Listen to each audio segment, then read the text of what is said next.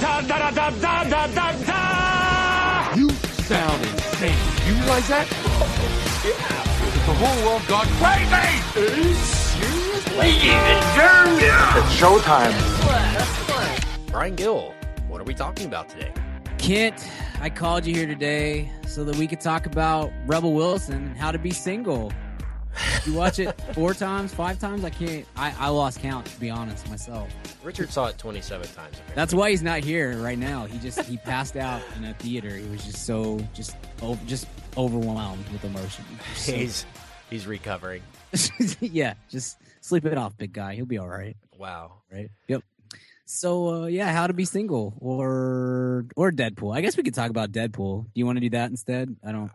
I'm thinking Zoolander 2, but Well, I saw that is. too, so we can talk about it if you'd like.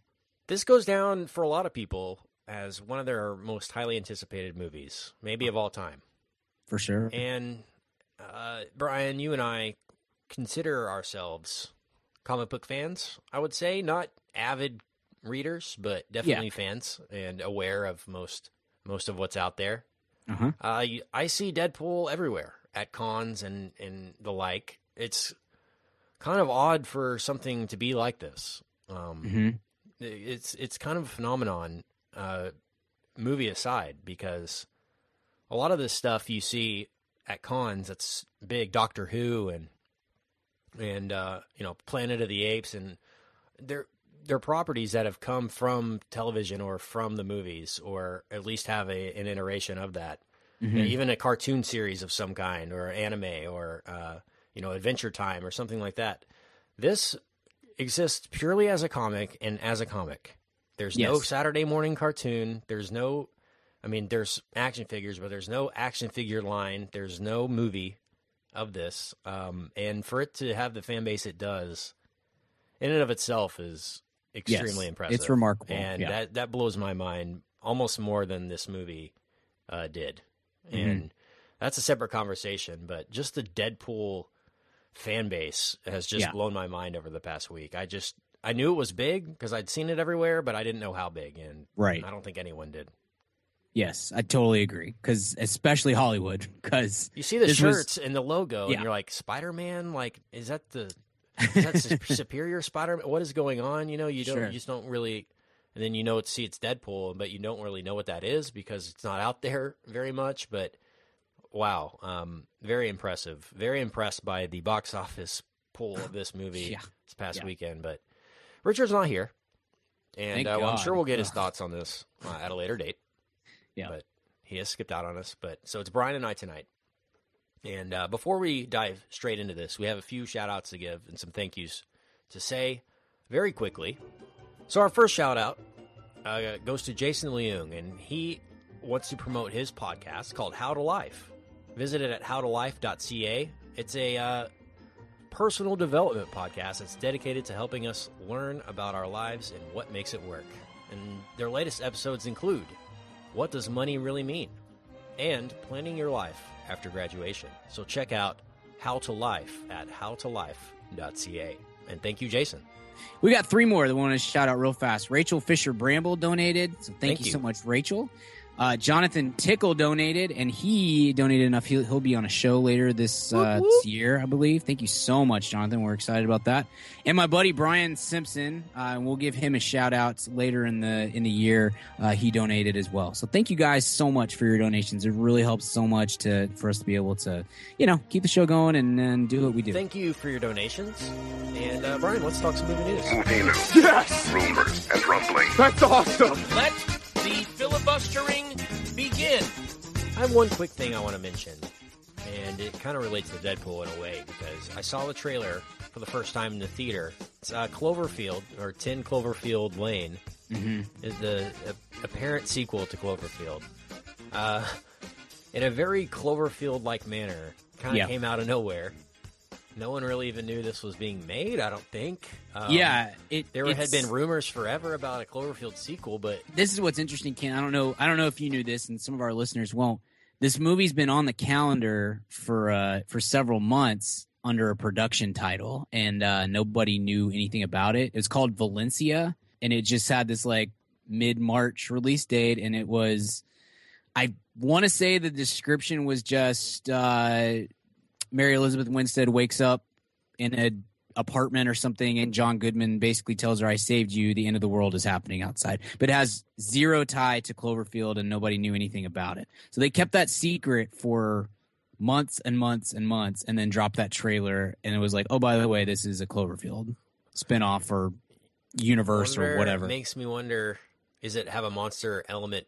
Uh, mo- does it have a monster movie feel? And then they brought it to the studio and said, "We can make this Cloverfield too." Uh, does that make sense? yeah, that would be interesting. I think things have happened. Yeah, I think the deal is they have been plotting this the whole time and just trying to keep it under wraps as long as they could. But that's kind of even more interesting though if they were like, "What if we made this Cloverfield?" that would be that would be very funny. They've done things like that, such as Sure. Troll Two. It wasn't Yeah. supposed to be Troll Two, but the rest they- is history. Yeah, Uh, it actually is produced by Bad Robot, so Yeah. I, I guess that theory goes out the window. Mm-hmm. But wow, exciting! Looks to be smaller scale than Cloverfield. Yes, yeah, and it's not shaky cam either, so that will help because I know a lot of people just could not handle the crazy shaky cam of of Cloverfield. Yeah, exactly. Wow, I like the cast. Mm-hmm. Yeah, Mary Elizabeth Winstead has needed to do something good since Scott Pilgrim. Because sure. So it's good to see her maybe have that chance. yeah, And uh, as John Goodman is American Treasure, of course, John Goodman. It'd be cool to see him in a kind of a thriller. Yeah. A sci-fi thriller. yeah. I'm I'm excited. Then the uh, the Super Bowl spot was really good too. Yeah, like I said, I saw this in the in the theater for the first time. Uh, Very cool. Deadpool, and it was Yeah. a cool experience. Yeah. and I'm excited. I'm excited. You know, as much crap as I've given given 2016, some of these uh, smaller movies are, and this is how it usually is. We we never know what is actually going to come out through the course of a year when we look at it in in January. But some of these smaller movies that a couple months ago looked like, oh, I don't know about that, are starting to get pretty decent reviews, and so that's good. Like uh, Midnight Special is coming out in a, in a month or so, and that looked really could be terrible, and and it's getting really positive reviews, things like that. So hopefully, uh, hopefully those films are gonna Pee Wee's Big Holiday. Yeah, Pee Wee's Big Holiday, obviously. Hopefully, those movies will carry us through, uh, like Batman v Superman season and things like that. yeah. We can only hope. By the way, I've I've really enjoyed harassing Zack Snyder on Twitter. I don't know if anyone has seen that, but it's one of my favorite things to do. So follow us on Twitter, MAM underscore podcast, and join along in the fun. I'm hoping he responds just so we can invite him on the show to defend himself and then beat him down. okay. Well, we have some Star Wars news, Brian. This is applicable Yeah. to you and I.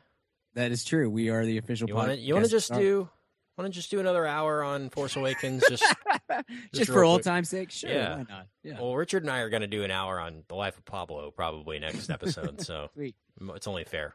sweet. But we have uh, episode eight, and its official production has started. Oh, Principal gosh. photography. Yeah. And uh, Rian Johnson on the set directing the first scene, which looks to be, uh, spoiler alert, right where they left off in The Force Awakens. I didn't know if you knew that episode eight would continue where episode seven left off, but Right. sorry to break the news to you if I'm spoiling that. But That was a really fun little production teaser. The way they did that with literally not one second of new footage. Just hey, we started. Here you go. You know, and just kind of immediately start the. If you weren't already super excited and anticipating this, well, now you are. Here's a little. Here's a little boost for you. very similar to what they did with episode seven in the fact that they showed JJ on uh, Jakku, I guess it was, Mm-hmm. Yeah. say, Welcome to episode seven. Yes. and uh, Rian Johnson saying the same. Yeah. Welcome to episode eight. Very cool. I'm excited about the potential subtitle of episode eight, and let's throw our our best guesses out there now. Forlom's revenge. How about that? Is that? Can we do that? Is it just going to be all about Forlom? I think. I hope so. Maybe Maybe Zuckuss. Maybe it's I'm like guessing in in lieu of the previous uh, films. I'm gonna guess Uh-huh. it has something to do with the First Order. Probably sure. So okay. Star Wars Episode Eight, the First Order, not revenge, but in in some sense of the word. Um, I think it'll have something to do with the First Order and uh, maybe give us less of Rey this time around Okay. and focus more on the the dark side and then move back to Rey Mhm. in uh, episode nine. Okay. Or maybe this focuses more on Luke and this is a Luke story. Uh, Sure. We just don't know. What about episode eight, straight out of Jakku? Is that you think that will work? I don't. I think so. okay, sweet. Spoilers. I'm excited. Uh, so officially in production, and some people have been added to the cast Oh yeah. as well. I'm excited about one of them, and the other I could actually just let you talk about, and I'll just go in the other room. We all three had the exact same reaction when we, we were texting about it. It was like, oh, that one of those sounds awesome. Just, Uh, so the two are one being Benicio del Toro, oh who yeah. can be in any movie. Just Yes. I've, I'm assuming he'll play a villain here, but if he's a Jedi, that would be awesome. Fine, either way. Javier Bart, no, excuse me, Benicio del Toro is is an interesting one because I, at least for me, I kind of forget how great he is, and then he's in a movie, and you're like, oh my gosh, Benicio del Toro is so good, and then you kind of forget because he doesn't do a lot of movies, and so he kind of disappears for a year or two at He's a time. kind of doing and- more now. He Yeah, did he Sicario like and Guardians, and he's doing Star Wars now. Right. He doesn't Every have time to do he that. up, it's like, dude, this guy's so good. Yeah, apparently he got paid the most exponentially on uh, Sicario. It's not Okay. surprising, and had some big stars in that: Josh Brolin and Emily Blunt, and some bigger bigger names. But still, still commands the uh, screen, and he'll command my attention in the Star Wars universe. I can't wait for that. The other name, I can wait for, and might deter me from seeing. The, no, uh, I was all in until this one. uh, it's Laura Dern, and she's she's fine. She's, She's like a slightly more bearable Robin Wright to me. You know, it's just She's yes, she's the non catty version of Robin Wright. Yeah. Like she's she's fine and passable and and, and some stuff. Uh, she was gr- she was good in Wilds. Like Yes, yes. Uh, That's what gives me hope more than anything because I think she was very good in Wild, and I'm I'm with you. I find her just kind of obnoxious, just on the screen. I don't really care for her, uh, but she was really good in Wild. So maybe. Uh, Whatever. Maybe, as you said, I think didn't you tweet something like maybe she'll play an animated character and we'll never have to see her. But yeah, I said hopefully she's CGI and she speaks botchy, so we don't even know it's her. yes, perfect. Oh, that was Perfect. Laura Dern. What? Oh man, that was weird. yeah, Kind of like Simon Pegg was in the last. Or, right. So right. She's the worst part of Jurassic Park, and that's with two child actors taken into consideration. Like Yeah. she's the one of whom never acted again. Yeah, yeah. No, I'm with you. I I don't know that it's anything that's like her fault. She just Yeah. her presence on screen is not. I just don't enjoy watching her act. I guess, but you know, she was good in Wild, and so she's well liked. People were excited about it, so that's that's fine. Maybe it's just the three of us that are. She's a name, I guess. yeah, sure. We'll have to see what kind of role she has. There's almost no nobody that they could cast in these movies that I would be like, well, okay. Now I'm. I mean, if they put John Travolta in these movies, then, but otherwise, I'm good. Please let that happen. Gosh, that Jedi would be- Master. I would be Travolta. so angry. Gosh, that would And that would Olivia Newton John plays his wife. It's that would ruin my year for real. Oh gosh. oh, I would pay so much for that. so I'm excited about Rian Johnson more than any of this, Yes. actually, just to mm-hmm. see what he's come up with in his screenplay and mm-hmm. where this is going to go. I really think, and I, I may have said this before, but I really think when we look back at this, we're going to say J.J. Abrams was the perfect director to start this whole thing off, and Rian Johnson was the perfect director to take Star Wars to the next level because I think he is an incredibly talented visionary behind the camera, and I think he's going to. I think, Brian, that Rogue One is going to come out and people are going to be like, what the crap? And it's going to be, it's going to blow people away. Yeah. And they're going to be more excited, not more excited, but just as excited for the offshoot films as Yeah, they are. The they- I think they picked the right one to start that with. If you go straight into the, the one offs and do Han Solo origin story or whatever, I think you run the risk of people saying nobody needed this and this is money grubbing and all that kind of thing. But when you're telling it's not an origin story. It is an actual piece of the Star Wars mythology, and you're gonna you're gonna tell it in the way that it looks like they're gonna do it. I think that is a perfect choice, and I think it's gonna start the whole thing off in the right way. Yeah, I don't. I'm still not down for the Han Solo movie. I just don't want it to happen. It they've confirmed in the past week or two that it is happening, Yeah, but I just I don't care.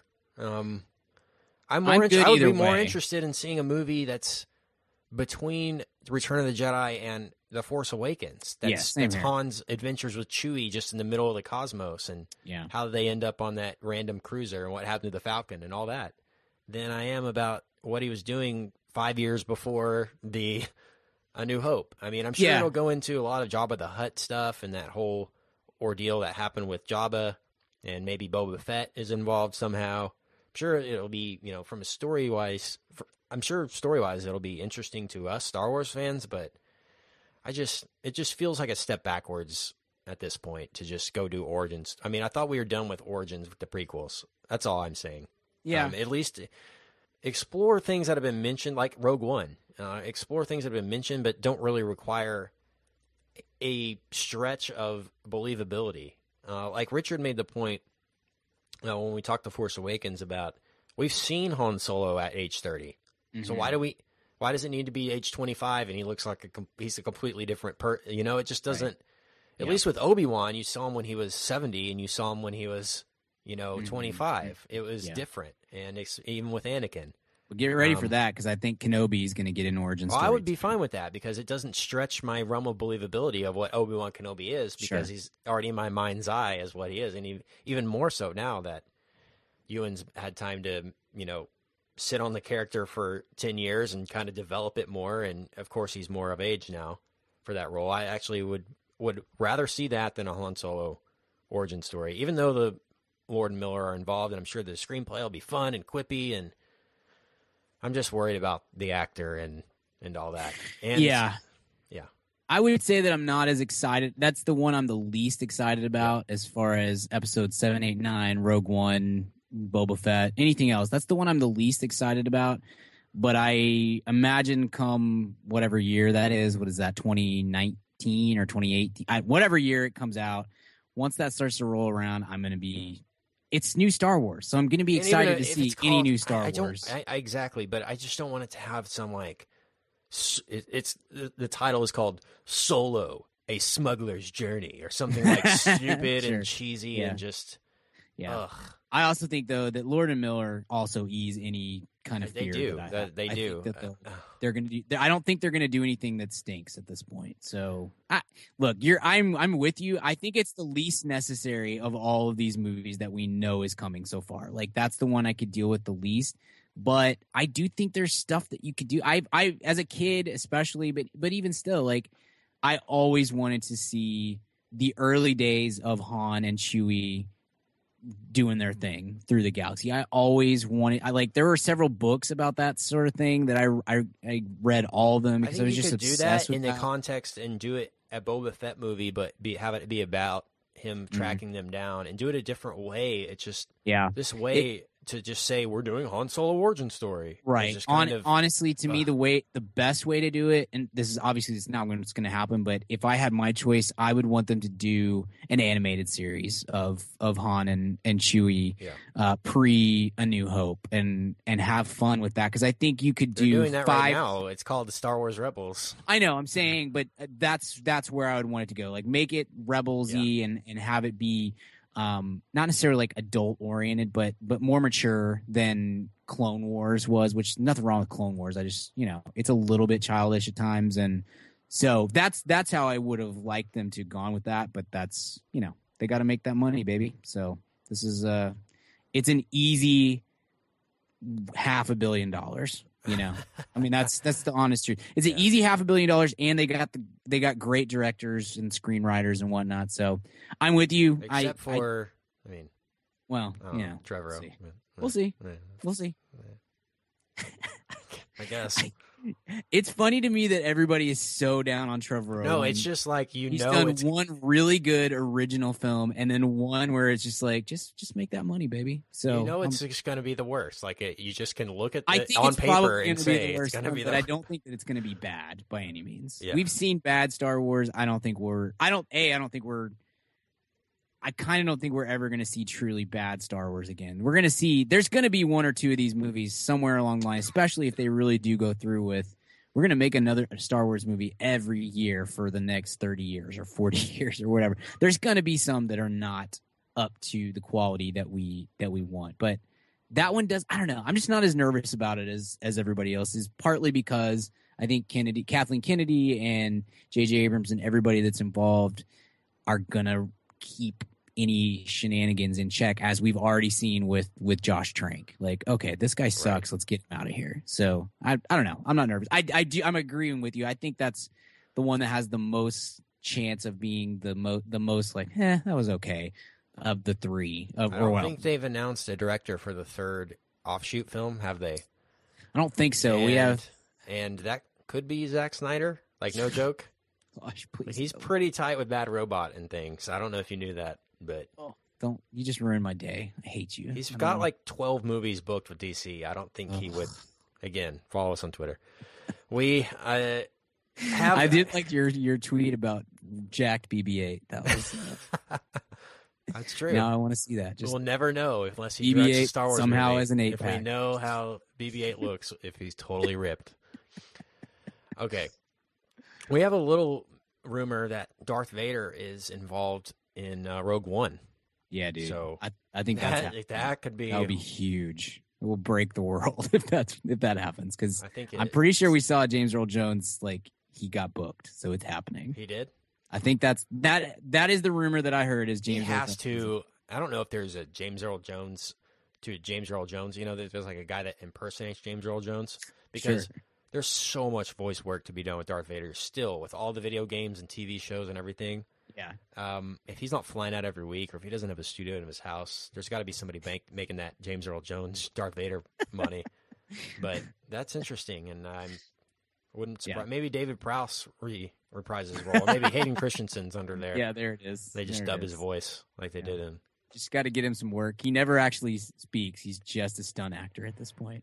They were actually going to use a stunt actor for Revenge of the Sith, but Hayden Christensen said he wouldn't do it unless they let him be Darth Vader. So they had to build him a custom suit like in his size. They're like, "Ugh, really? Okay. And they had to like hand make it and everything. What a what a Look, he look, more man, confirmation that that was the wrong Uh, choice.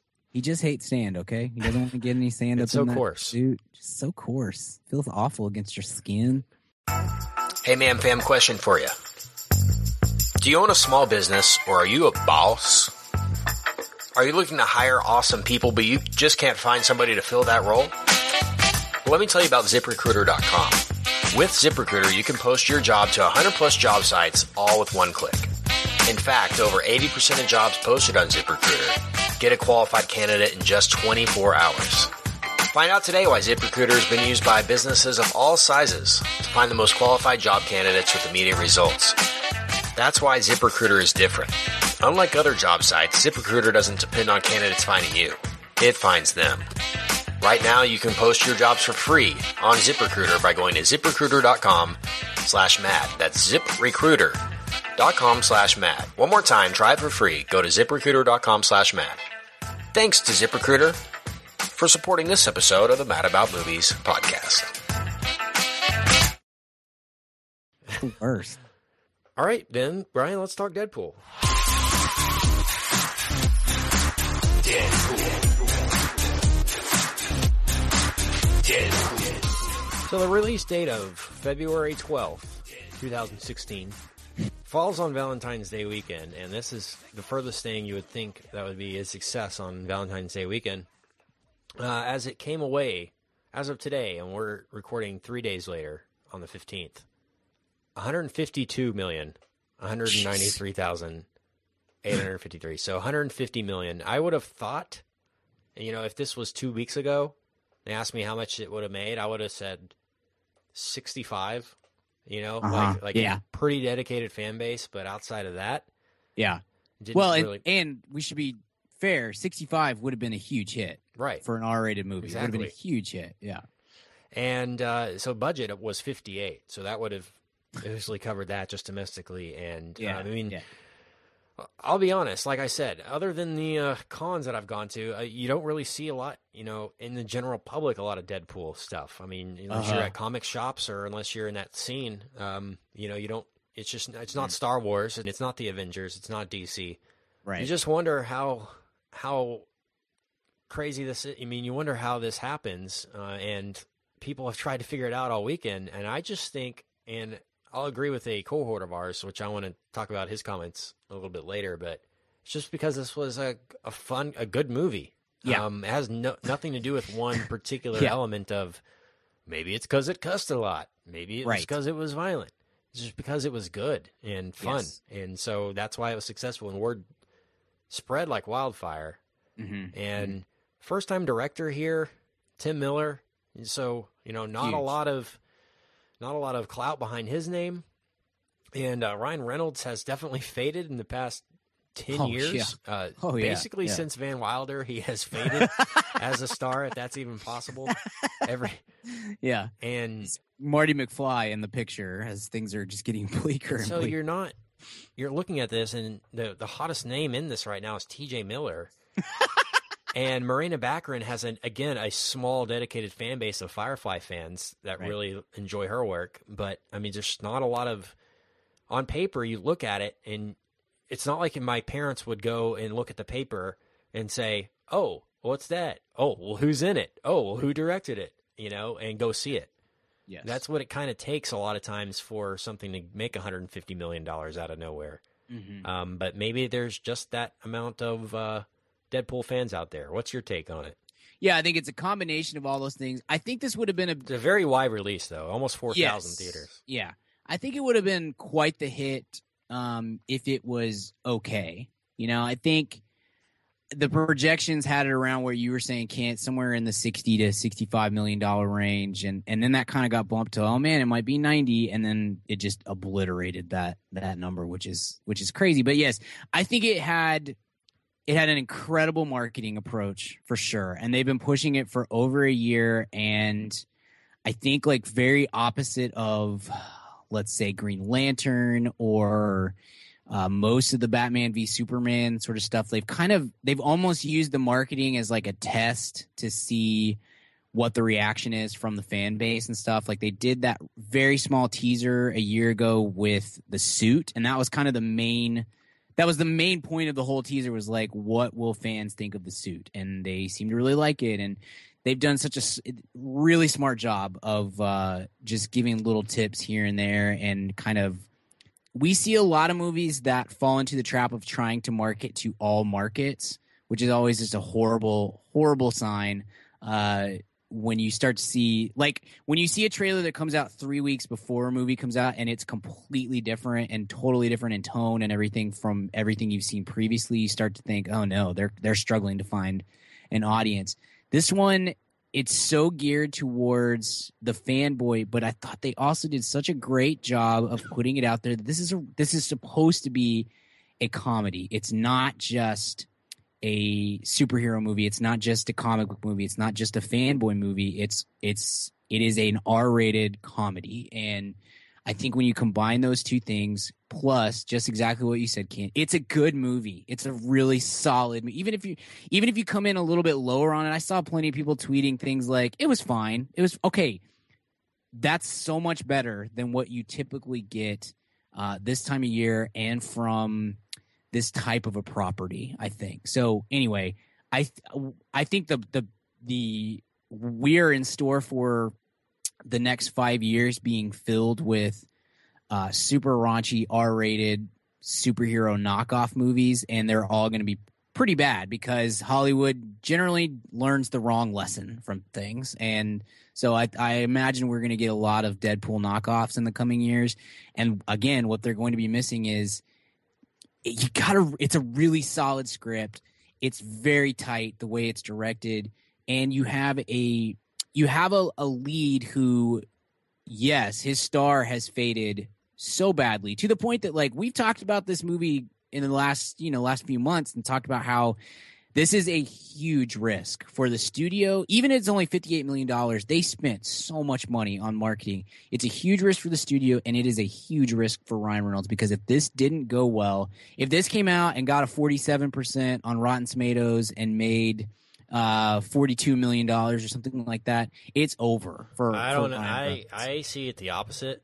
I see it as what does he have to lose? I He has agree nowhere with you, to, to go but up. but yes, but if if this if this tanks, he's not he doesn't get to lead a movie anymore. He's he's Yeah. supporting actor number wouldn't, three it wouldn't help. Yeah. in any movie that that he does. Um, he's this is this was kind of the last chance. I think you're right. Like I think we're saying the same thing. It's just this was it, and so it played out. That his star may have faded, but he is the. I think he's absolutely the perfect person to play this role, and obviously it was a huge passion project for him, and that plays into it as well. But he fits this character so well and brings it to life in a way that I don't think anyone else. I don't think you could have sl- just slid any a-list actor into that slot and ha- it's it's very similar to what Robert Downey Jr. has done with with Tony Stark slash Iron Man. Like this is a, a guy he's going to be irreplaceable in in five years or ten years or whatever. He's going to be able to say, "I want fifty million dollars for the next Deadpool movie," and they're going to have to say yes because they can't replace him. You know what the worst part about it is for in, in his part, the fact that this character is physically deformed like he is, and he can never be hunky Ryan Sure. Reynolds again Sure. in a movie unless they do flashbacks or something. You know what I'm saying? Right. Like they can't. He'll have to be in the mask, I guess. The whole. Yes, I mean, it's it's fine. He could still be the personality and the quippy Ryan Reynolds, but can't be the hunk. But Yeah. man, it does. It fits him so well. Um, it's almost as if, you know, he started expressing his interest in this project uh, years ago, ten years Yeah. ago. Yeah. and was trying to get it made, but I guess it didn't have a, a big enough fan base at that point, or the internet wasn't didn't really have the voice it did at, at uh, the point it does now back then, and uh, didn't really have the clout to get it made. And it's almost as if the they've tuned Deadpool to Ryan Reynolds, like in the past ten years, like Sure. as if Yeah. all this has been leading to him playing this part. Does that make sense? yeah, absolutely, absolutely. I don't know if that's.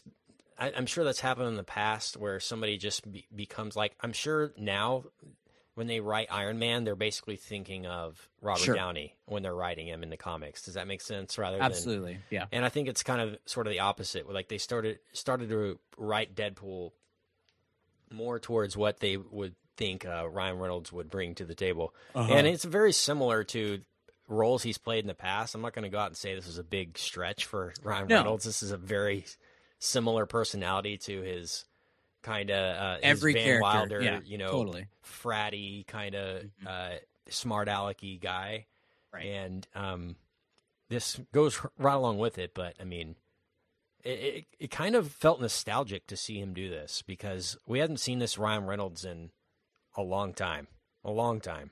Yeah. and uh, I don't know. He felt he felt it felt like seeing Stifler again in American Pie. You know what I'm saying? Like Yeah, yeah, totally. like you just feel that personality, and you're like, man, Yes. I just missed this in a movie for Yes. a long time. You know, the Eddie Haskell. You know, yeah you can't fake this kind of uh of authenticity i think i think this is this is kind of the role that he was born to play and it fits him so well and clearly he really enjoys doing this character and you know look we i've said before george clooney is pretty much george clooney in every movie that he does. If ryan reynolds wants to be ryan reynolds in every movie that he does i'm okay with that as long as he's trying to do movies that are you know decent that are up to his because i always thought I, I think he's i like ryan reynolds quite a bit and i've always um, felt like he was a, a, a pretty talented guy. It's just that a lot of the stuff that he does is is tr- honestly is beneath him and so kind of seeing that all come together with. I think Woman in Gold is beneath him. Then you,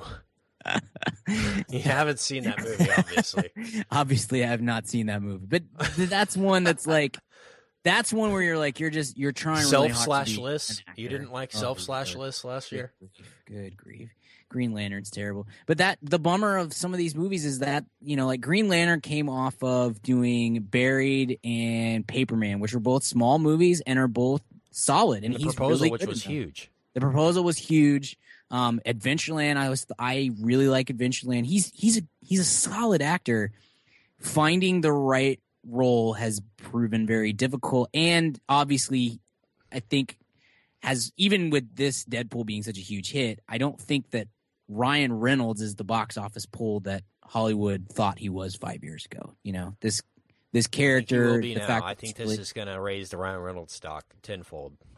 It probably does. Now, my question would be: Is that a good thing? Because I kind of, I'm almost kind of think like this is the thing that he's really good at, and if he's not careful, we're going to get right back into that thing where, uh, three or four movies in a row, and you're like, these all kind of suck. But I guess he would now at this point would have Deadpool to fall back on, and can always go make another Deadpool movie. You know.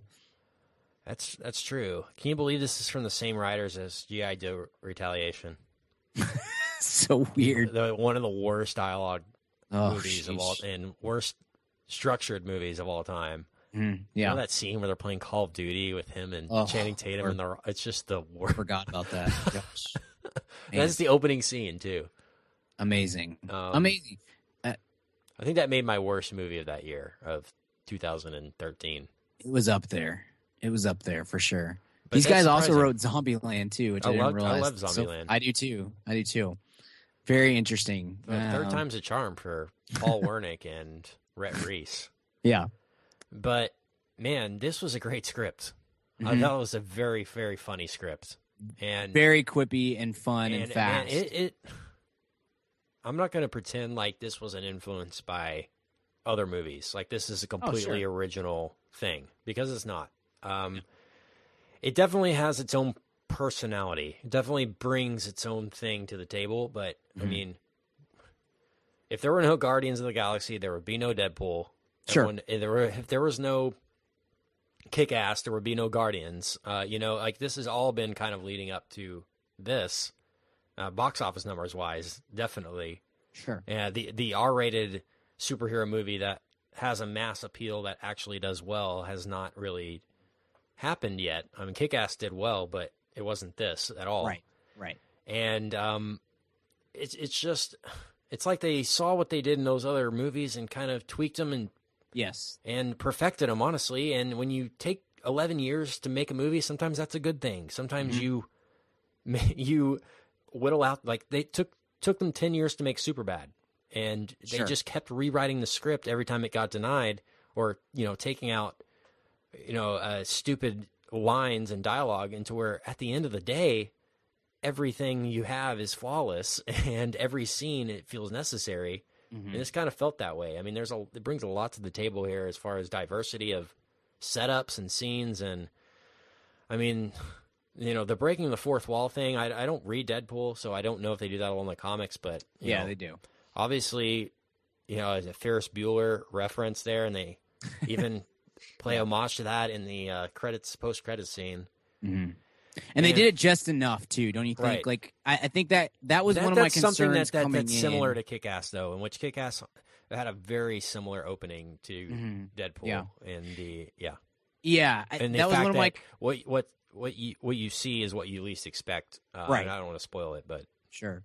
Yeah, one of my concerns coming in was that they were going to go too far with because I knew that that's a big part of the comics with with Deadpool is that he talks to the audience, which kind of makes him um, pretty original in the comics. I was concerned that we were going to come in and have that happen time and time again, and after fifteen or twenty minutes, it would kind of lose its appeal. But instead, it felt like they really they they held that back and reserved that for just the right moments. It's probably I don't know ten times in the movie where he where he does that, and so it always felt like the right moment and it felt funny and original and and kind of goofy but in the right way. And and so I think that could have very very easily been I think that's part of the, what makes the script so strong. Like I'm impressed with the script writing that they were able to refrain from using that as a crutch throughout. Yeah, I think it starts off on the perfect note with the opening credits and the Mhm. how yes they're just making fun of the whole thing, like absolutely starring a hunky guy and a and a British villain. God's know. chosen idiot God- yeah yeah, and what, the director directed by some douchebag is that what it said or Yeah, something, like that. that, Just yeah Yeah. Didn't even care, and I mean that got the audience laughing right away. Uh huh. Yep. and it's just the perfect setup, I guess, to this. And it was a cool shot, you know, kind of a slow mo, like uh, slow frame rate, like zoom Mm-hmm. out of something you don't really know what it is, and then when it zooms Yes. out, you're like, oh my gosh, Yeah. it zooms out all the way. It's Right. It's a very funny, funny bit. I think it also eased some of the tension. Right. Um, I went to see it with with one of my good friends who is a massive. Com- I tried to get him on the show tonight, but we just couldn't make the schedules work. But massive, com- massive comic book nerd and a huge Deadpool fan, and you know I've been looking forward to this movie. I liked the few comics that I've read. I've always enjoyed Deadpool, and I I had some Deadpool action figures growing up and stuff, and I just think he's an interesting character, but this was not a like Star Wars moment for me. You know, like if, if it was bad, I was gonna be bummed, but I wasn't gonna ruin my life. Um and as we sat down, he like right as it was about to start, he just go he turned to me and says, Please don't suck, please don't suck, please don't suck. Like he he was really genuinely nervous the way that I was going into st- Star Wars of like, please be good. And so I think those opening credits was just a very immediate, hey guys, don't worry. Like this is in good hands and it's going to be funny. And I think that really set the tone for the whole thing. Yeah, it definitely helped ease my tension uh, on the whole thing, and chemistry of the actors here was great as well. Uh, it was very well cast, aside from Ryan Reynolds. I think T.J. Miller was a great choice for Weasel, Yeah. and the chemistry with Morena Baccarin was great with Ryan Reynolds and, and her. I didn't mm-hmm. feel it was mm-hmm. weird or forced at all. I thought they No. had great natural chemistry, Absolutely, and it definitely helps with the story. I mean, you want your yes. your love interest to have chemistry. I think they kind of went over the top with the love scenes between the two. Sure. It de- actually, they definitely went over the top, but it was in a MacGruber kind of way that Yeah. it didn't really make it cringy.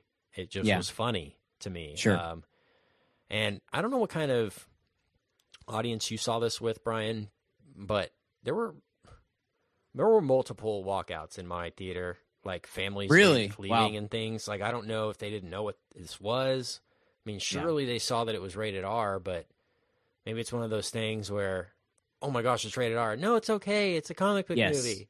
Yeah. That's thing. totally what it was. I don't know what your world is like. Kind of like what Watchmen was. yes. uh, be, being in the Yeah. you know, I work at a church and a lot of a lot of my friends are are uh you know, spiritual and Christian and all that kind of stuff. My Facebook feed on Thursday and Friday was just full of people sharing reviews of like, hey, and which I appreciate. Like I thought it was smart because nothing drives me crazier than that when people bring kids to a movie that they do not need to see or go to a movie that they're not going to be able to sit through themselves. You know what I mean? Like that's that's don't don't do that. Just we're in an age where it is so easy. You can click on 900 billion different websites and find out if a movie without getting any spoilers if a movie is going to be for you or not, you know. But anyway, my Facebook feed was just full of hey, this is not your typical Marvel movie. Do not take your kids to see this or make sure you understand what this is all you know that kind of thing so my audience was hot dude like everybody was into it it was it was a blast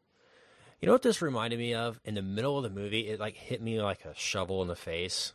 It reminded me of basically a rated R version of The Mask. Does that make sense? He almost has this campy kind of out of this world element that The Mask did. And especially the scene, like the opening, I guess. Basically, there was a scene uh, that they did for test footage or a concept. And it's the scene at the beginning where Deadpool jumps off the bridge and into the car and takes out all the Mhm. bad guys in the car.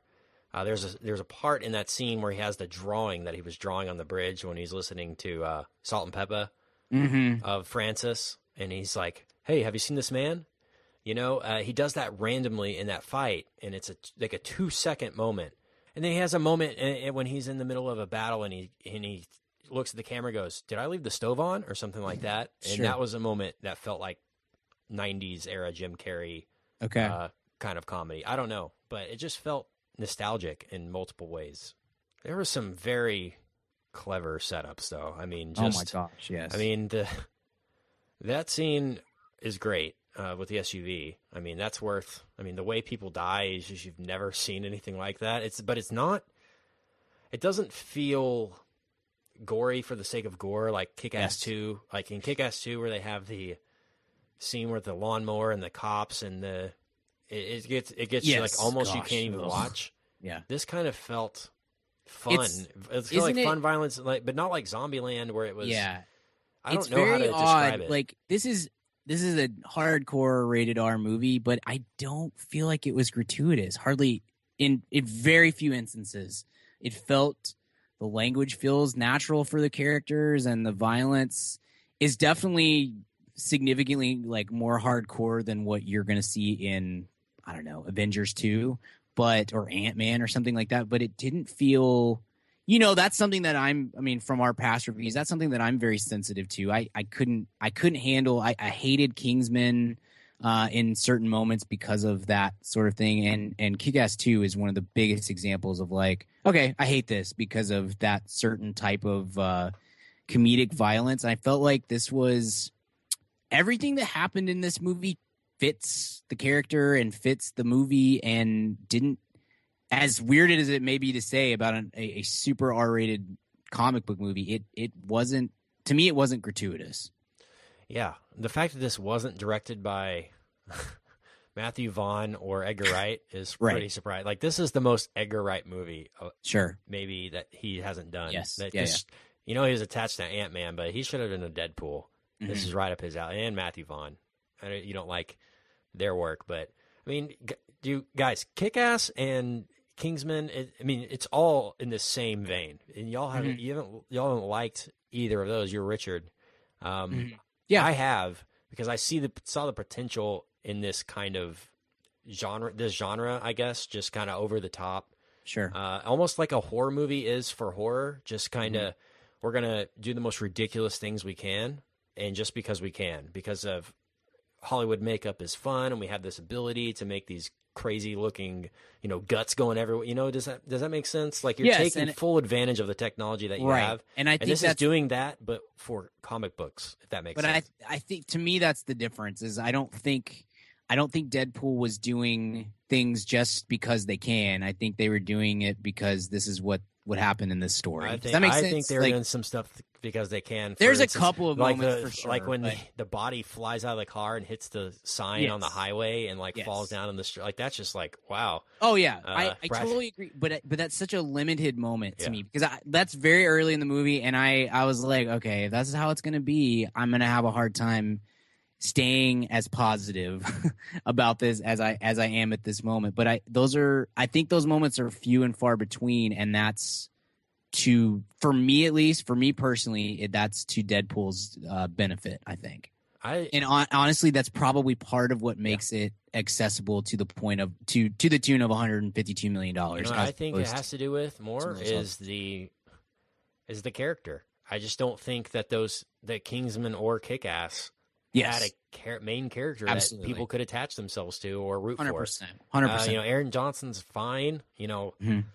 McLovin is fine. Uh, they're not Ryan Reynolds. they don't have the charisma or No. looks of Ryan Reynolds. Sorry to say. I think they'd be the first to, to tell you that. Mhm. But I think that's the main reason why is because Yeah. Yeah, no, Um, totally. It's because of the character. he's a really likable character, and it's funny because I, like I said, I've never been a comic. I've never really read comic books growing up, but there's a Deadpool figure. When I was in like fourth, fifth grade, that the animated X Men series was was on and was huge, and um, there were action figures, but there were a lot of figures in the set that were based on the comics, not the show. And I had a Deadpool figure, and I didn't know anything about this character. And even still, is like, this is my favorite figure. Like, this one is so cool, just with his mask and his swords and all this other stuff. It's just such a cool character. And then when I got a little older, I found out more about him. I'm like, man, this guy's awesome. I really dig this dude. Yeah. So you've got a great character being played by the perfect actor to do. You're totally right. This is what makes that's a big part of why this there's so many great ingredients in what makes this the 150 million dollar opening movie as opposed to the other movies that we're that we're talking about. Yeah, I mentioned some scenes, some great setups earlier. Another great setup was the whole numbered bullets scene. That Mhm. was awesome from a CG standpoint and also just a, a cool setup for an action scene, something we hadn't seen before. Uh, when he says he has 12 bullets and he's going to kill everybody, you know, Right. all the bad guys. I thought that was great. Mm-hmm. And there's a scene with the pizza boy that was that felt like Pulp Fiction or something. I don't know. It just felt so out of place for a Marvel movie, but it was such Uh-huh. a, such a tense scene where he orders the pizza and basically has the conversation with the guy with the pizza guy standing there, you know, and Yeah. they're eating. I thought that was a very intense scene that I didn't expect at all Mhm, uh, coming mhm. from this. But this, I mean, it threw a lot at me. It's some Yeah. fun, some funny stuff, some really, some really thrilling moments as well, and uh, that surprised me as well. But I Um, love the interactions with the X Men. I thought that was hilarious. yeah. the way they did that and his way they acknowledge the, the way that he acknowledge they acknowledge the universe, yes, they that he's in it, but not really, kind of thing. Um, yes, He And- mentions and his Ryan Reynolds break- and stuff, you know, in, in the movie, and that's that's funny. He mentions his old character and uh, Green Lantern, and uh-huh. it makes fun of that. I mean, Yeah. I It- thought the McAvoy or Stewart joke was one of the funniest. Like I Yeah. died laughing at that. I thought that was a perfect joke for for this movie. that was good. I forgot about that. And the bit of just like it's almost like the studio can only afford two X Men. You know, was a really Right. smart little. Mo- this is a it's a really smart, really smart uh, script, and and and Reynolds delivers it very well. Yeah, I really liked Colossus. Mhm. I, I really thought he he reminded me of Drax a lot. Yeah, uh, totally. His personality, but I thought he looked terrible. I don't know about you. yeah, I thought thought that was kind looked, of a, he that looked was a weak like they hadn't sure. they hadn't improved the technology Yes. since Rise of the Silver Surfer on that Mhm. kind of Yeah. effect. That- I guess. I think that's where you start to see that the budget come in a little bit because in a on an action on a Disney Marvel movie, the budget's you know two hundred twenty million dollars, and instead this is fifty eight. You know, so I think that's Yeah. Yeah. I'm with you. I didn't think that that was the best part of the film. felt that was kind of jarring. But I thought the uh, storyline wasn't derivative at all. I really liked the uh, plot. You know, I just felt like every superhero movie we've Mm. Right. gotten has been the same. You know, Man of Steel and and uh, and all those have have It- felt so. Deri- the third act has right. at least. It's it's a micro film, and most of our superhero movies we get are at the very least they take place in the macro. You know, maybe they're micro looks glimpses into the macro, but usually, you know, we know how they're going to end. It's going to be big and bombastic, and 700 Iron Man suits, and three cities are going to get wiped off the planet and stuff like that. And instead, you know, the final sequence is just him taking on 20 mercenaries, which fits and is right. And, you know, Gina Carano. So that's good too. Anytime we can get Gina in the movie, I'm, I'm okay with. Some really genuine moments here as well. Uh, like I said, between uh, Ryan and Morena Baccarin, um, and when when uh, Deadpool finds out, or Wade Wilson, uh, former NFL quarterback and current quarterbacks coach for the Dallas Cowboys, Yeah. Wade Wilson, Right. he um, when he finds out he's sick, again, uh, Mhm. another moment you don't expect, but is part of the origin, obviously. And uh, there's a scene where he also, where his girl doesn't recognize him, like she's walking by the street or something, and that's kind of gut wrenching as well. Mm-hmm. But um, this is uh, this brought everything to the table. I mean, it's kind of crazy the fact that I we we you were talking earlier about Ryan Reynolds and the fact that this is a big risk um, for him and for the studio. I think it's kind of the same for the studio as Marvel. Honestly, has nothing to lose because they're so. I mean, fo- not the Fox side of Marvel. They definitely mm-hmm. don't. But I mean, Marvel Studios in general, they can kind of throw something against the wall, and I mean, they really haven't had a failure yet.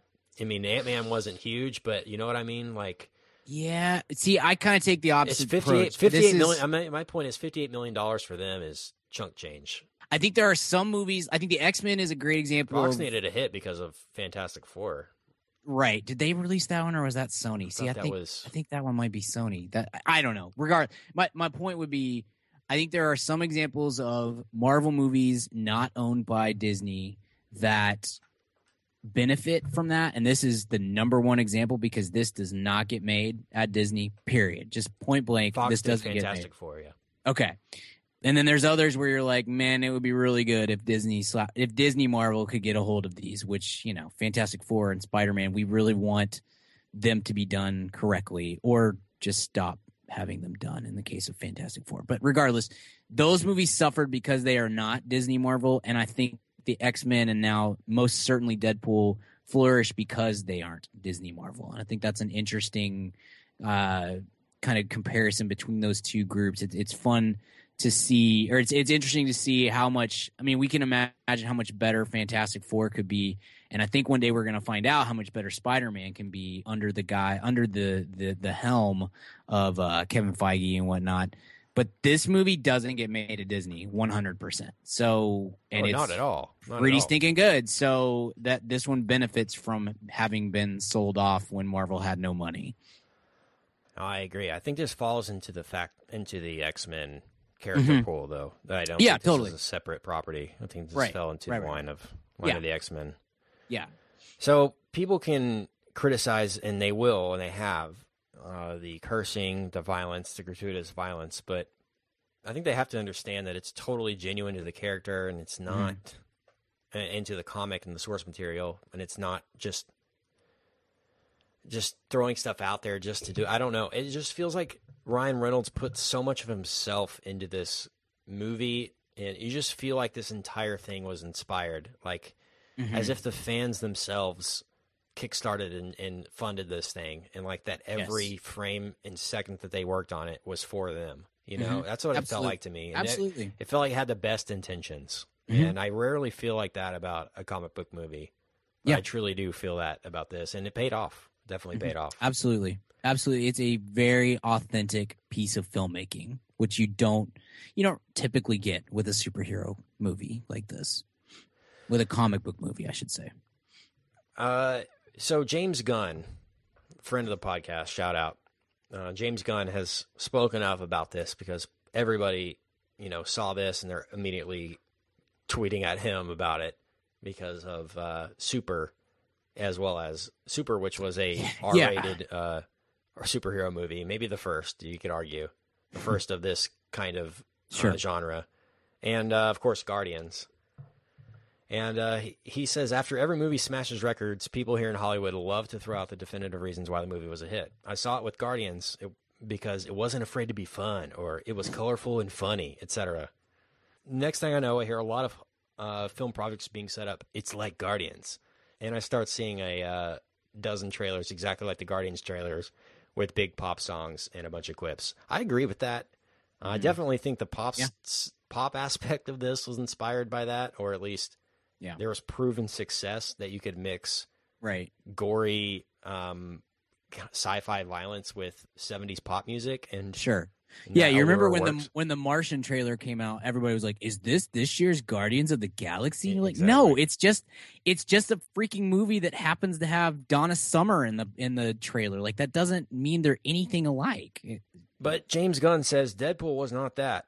Deadpool was its own thing. That's Yeah. what people are reacting to. It's original and it's damn good, and it's made with love by filmmakers, and it wasn't afraid to take risks. And uh, he really enjoyed that it poked fun at Marvel, which I also enjoyed.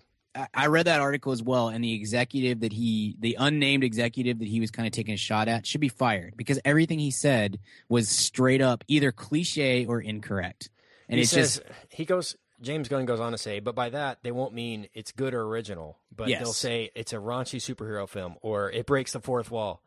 They Yes. won't understand. They won't understand why it was a success, Right. and they'll think it was oh, well, it was violent. We need to make more violent movies, you Yeah. know, and things like that. But Right. That's what I said at the outset. We are in for five years of really bad, raunchy R-rated sort of superhero movies, you know, and we're all just going to said. roll our eyes. And so, he said they'll treat you like you're stupid, which is the one thing Deadpool did not do. Original movies, he said, original movies do happen sometimes, even if only by accident. Just as Fox made Deadpool after seeing the success of Guardians, one studio might get the hint and realize, boy, we can give them something they don't already have, and that's who is going to succeed. Sure. That's exactly right. Totally. And uh, this is proof, and we need more original stuff. I know this is again a comic book, but it's Mm-hmm. not something that this is not Deadpool two. This is not the reboot of Deadpool the movie. This is the Right. first thing. This is inspired by people who who really did have passion for for their work, and um, you see them cash in with something like Fantastic Four, and is a perfect example of people just signing on to a part.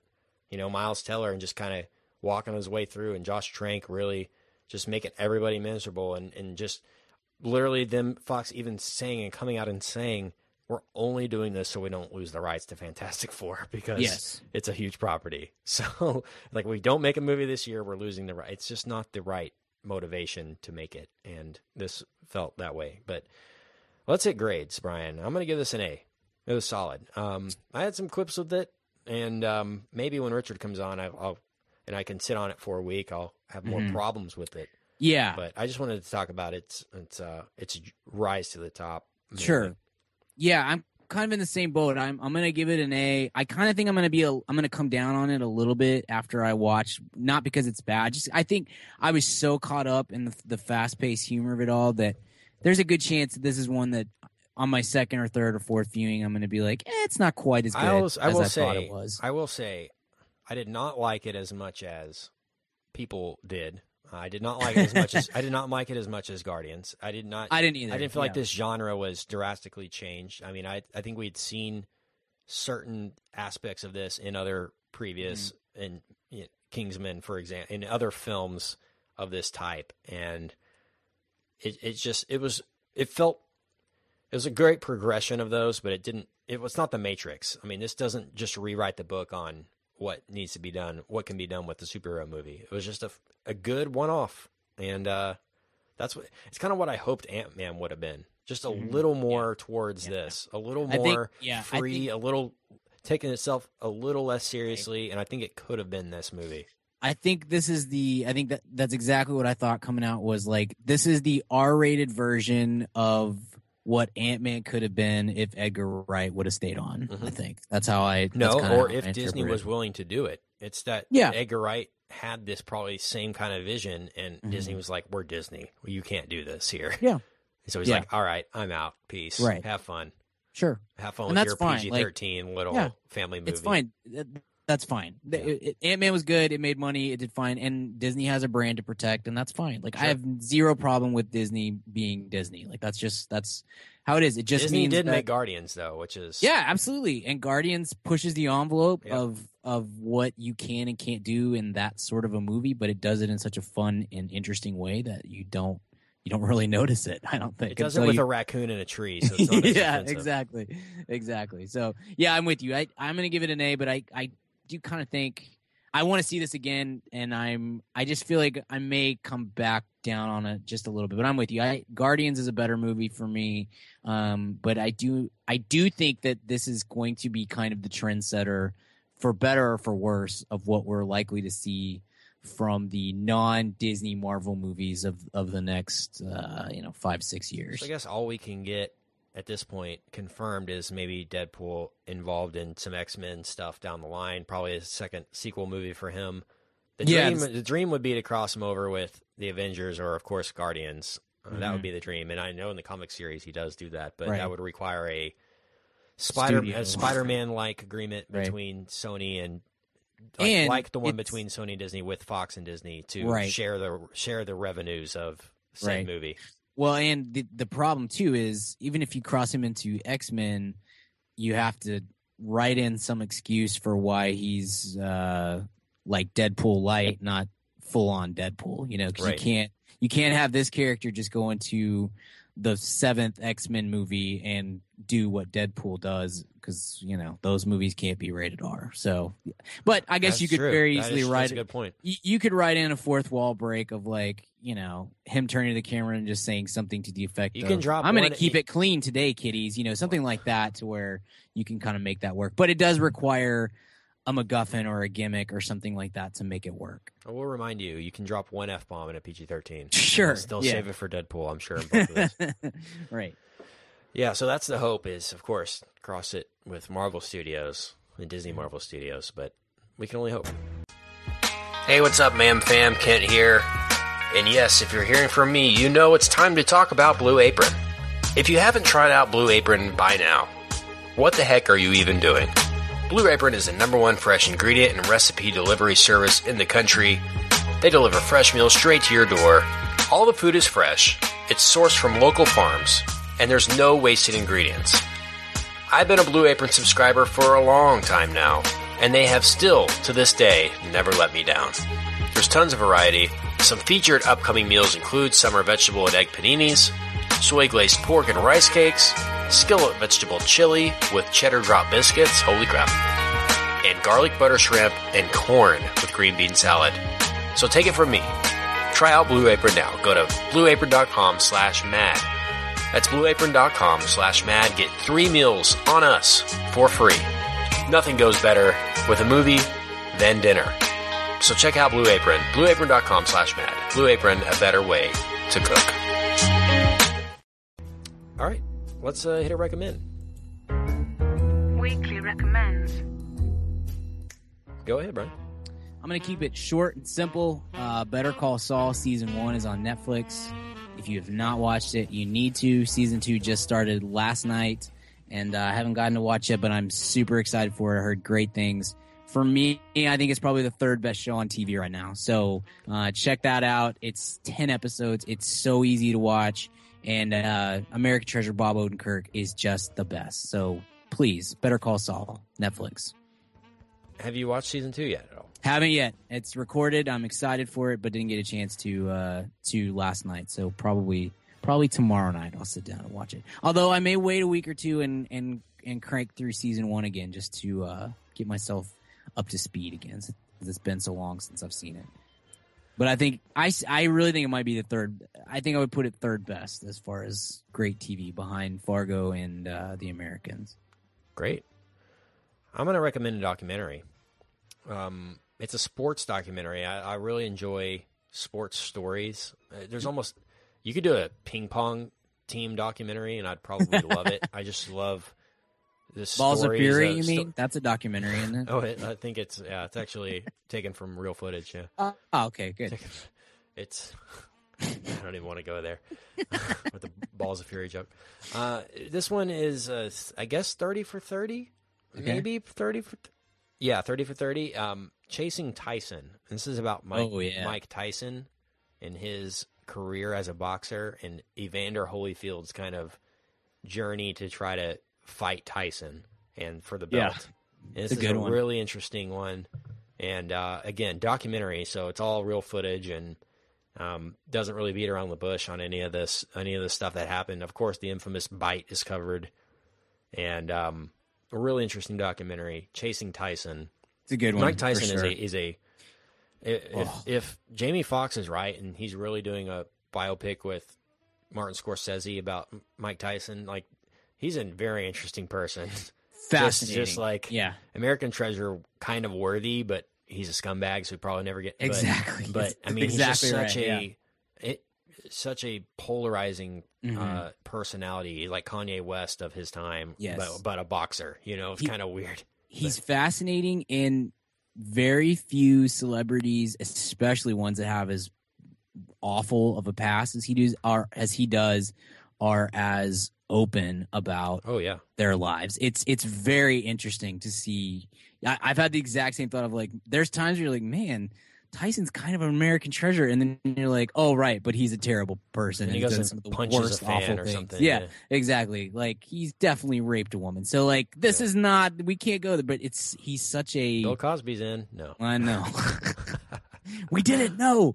Uh, he's such a fascinating character uh, to to pay attention to. Yeah, that's a great documentary.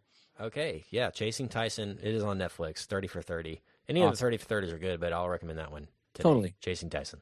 Totally. All right, where can we find you online, Brian? You can find me on the Twitter at bgill12. You can find my writing at madaboutmoviespodcast.com. And you can follow our show on the Twitter at M-A-M underscore podcast. Kent, where can we find you? Find me on Twitter at Kent Garrison and find our show on iTunes. If you like what you hear, leave us five stars. That goes a long way. Tell your friends, subscribe, send us a message. And until next time, we'll see you at the cinema. Goodbye. Goodbye. Hey, baby, I hear the blues are calling. Toss salads and scrambled eggs. And maybe I seem a bit confused. Yeah, maybe, but I got you pegged. but I don't know what to do with those tossed salads and scrambled eggs. They're calling again.